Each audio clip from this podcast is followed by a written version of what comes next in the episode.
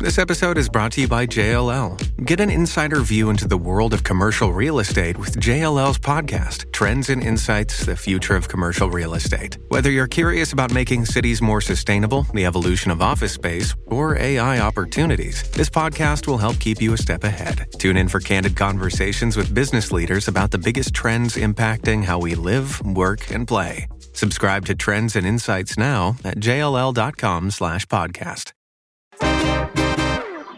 Today on CityCast Philly, we all have that one vacant lot in our neighborhood that could use a little extra love. Across the city, there's 40,000 vacant lots. Today, I'm speaking with someone who knows that every community may need different things. So, what are the best ways to put that space to good use? It's Tuesday, April 25th. I'm Trenae Nuri, and here's what Philly's talking about.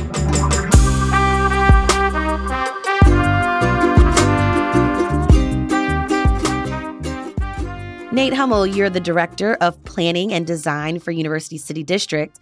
What's the first thing that comes to your mind when you see an empty or neglected lot? First thing that comes to mind when I see a vacant lot, it looks like people don't care. And it's losing that basic thing we need is a sense of, of dignity when and sense of respect in our places that we that we exist in. And so when you see something like that, it just looks like people don't care. It seems like if you live on that block, it's like nobody cares about my block. This is forgotten space, and uh, it might be where you live, and that's uh, not a good feeling. Yeah. So, Nate, you also have been a landscape architect for 20 years. When a community decides, you know, they they want to develop an unused space or a neglected space, what's the first thing they should do?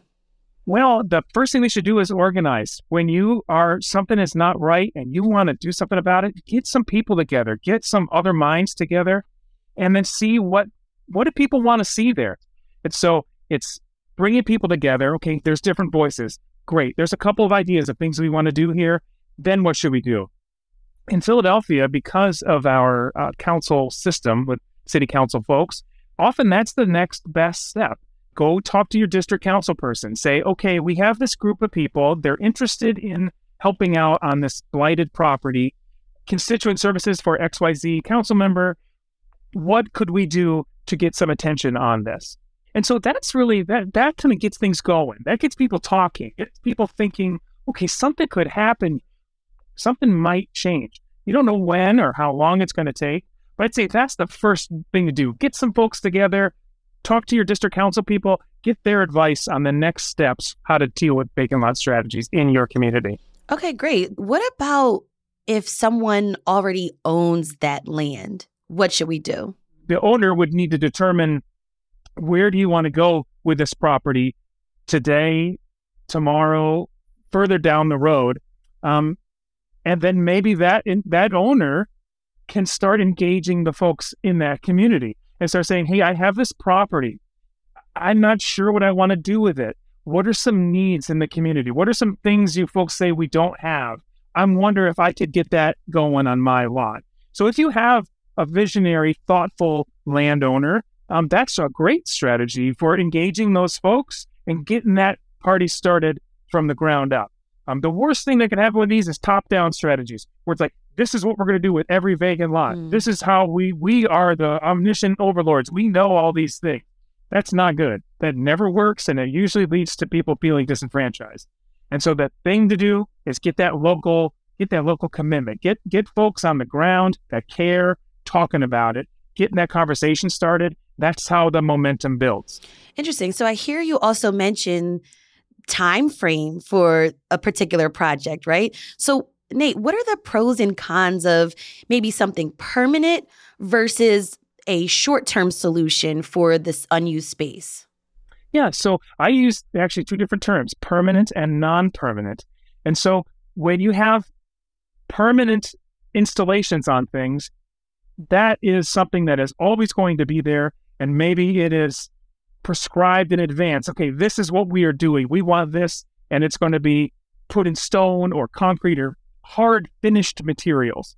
When we're talking about non permanent, those are things that just might have the heft of permanence, but they're not technically there forever. They could be moved somewhere else, say if that lot gets developed. I think some of our biggest mistakes in Philadelphia have been immediately going to a permanent solution, something that is changing, you know, it's different than what it was before. And now here we are with a permanent fix. That might not work. That neighborhood might change in five years. Those new folks might not want that thing there mm-hmm. anymore. So if you have things that are non permanent, they can adjust over time as that community maybe grows. If you can use some non permanent space for a little while, you can learn things. People tell you, I don't like that, or that's not working right, or I don't think that's going to work. So maybe you could do this. So you make those adjustments over time with your non permanent things. And that gives you a better idea of what could really work in the long term here. So, Nate, what could happen in those non permanent spaces? Wonderful question because there's often things that come up. For example, people say, vacant lot, we need something. I think put a community garden here. I think put a dog park here. Those are two things I would really be cautious about activating a vacant lot with those things. Those only work if that can become the permanent use in that vacant lot.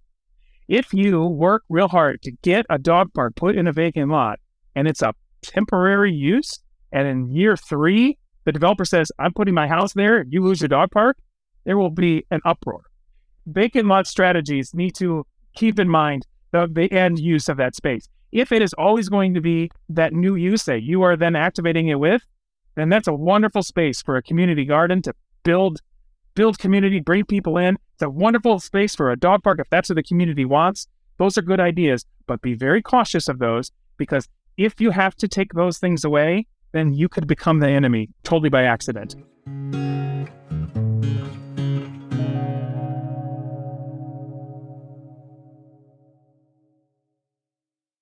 Nate, where do you come in during this process? How do you take community feedback and begin to transform a space?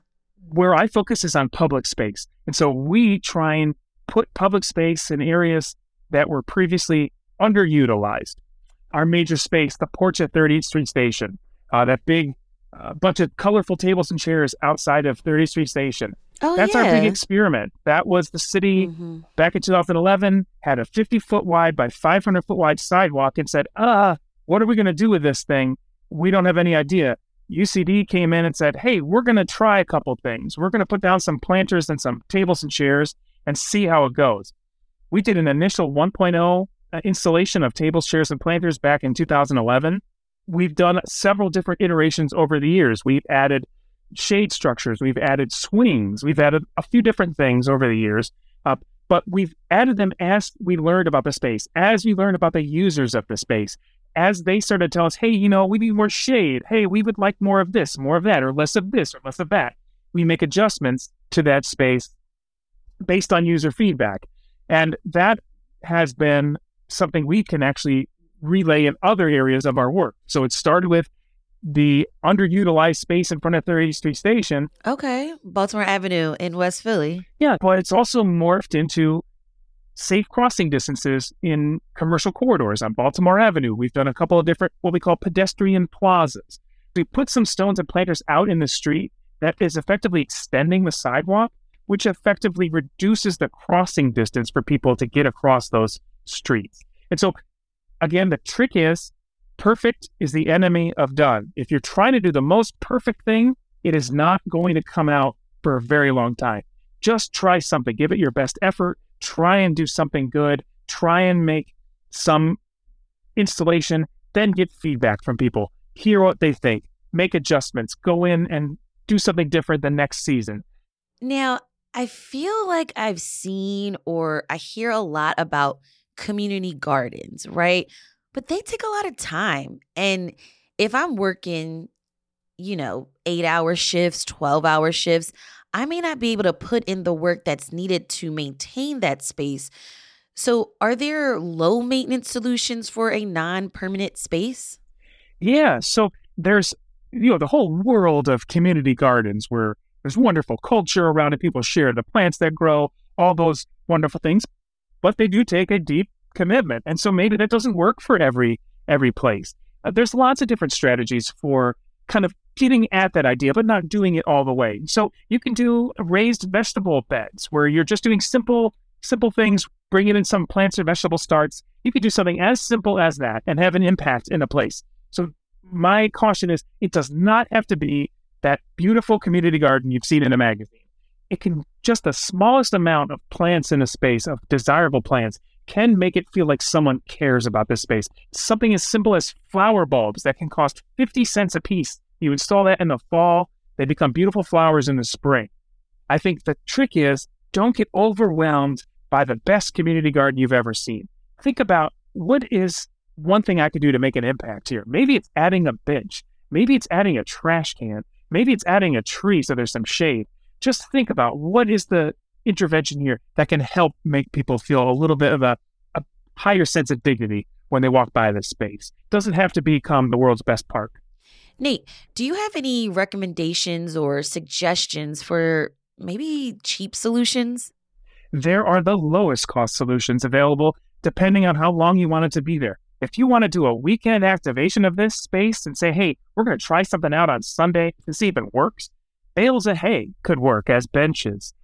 The simplest thing, $5 for something like that. That could be the easiest possible solution up from there, the next step is, is making things out of wood. If you make things out of wood, it's a little bit lower cost than other materials. It doesn't last forever, but it lasts a long time. And if you really find something good, that's when you move up into metal. And metals are harder and more expensive, but they last a lot longer. They're more durable. They can move easier from one site to the next. And so that's that range. Metal's going to be the most expensive and the hardest to do, but you could do low cost things that are with found materials. You could do things that are uh, benches and chairs that you found somewhere else to activate this space. So honestly, there are really low cost solutions to this. It depends on what you want it to be. That's great. Nate, I got to get your recommendations of your favorite examples of a creative use of a vacant lot around the city.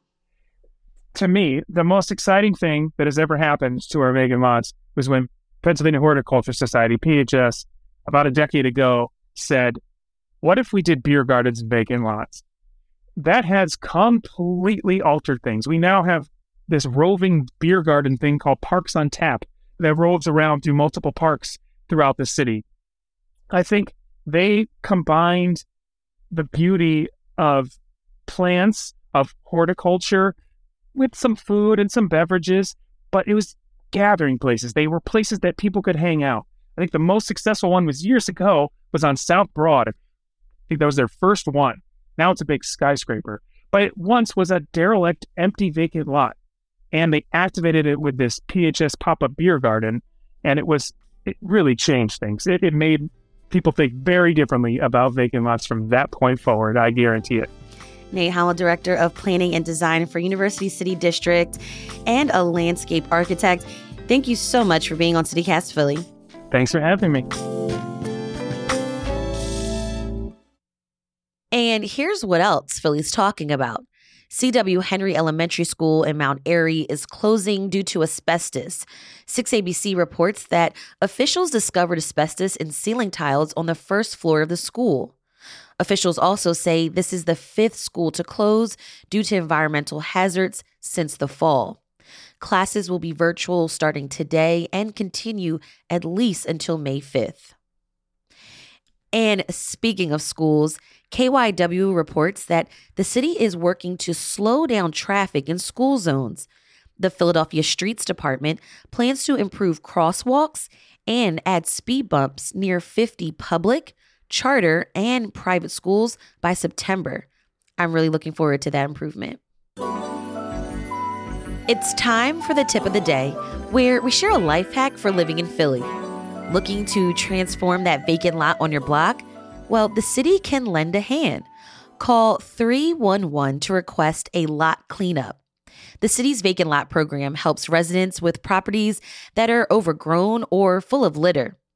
If you're the property owner, just know that the city will send a warning notice telling you to clean up. If you don't, the city will clean the lot for you, but you'll get billed for the cleanup cost. If you have a tip of the day, we'd love to hear from you too. Call or text us at 215 259 8170.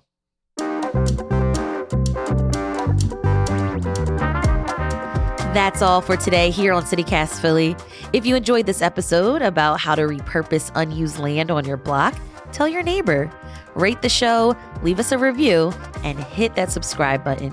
Be sure to sign up for our morning newsletter too. It's called Hey Philly. We'll be back tomorrow morning with more news from around the city. Bye.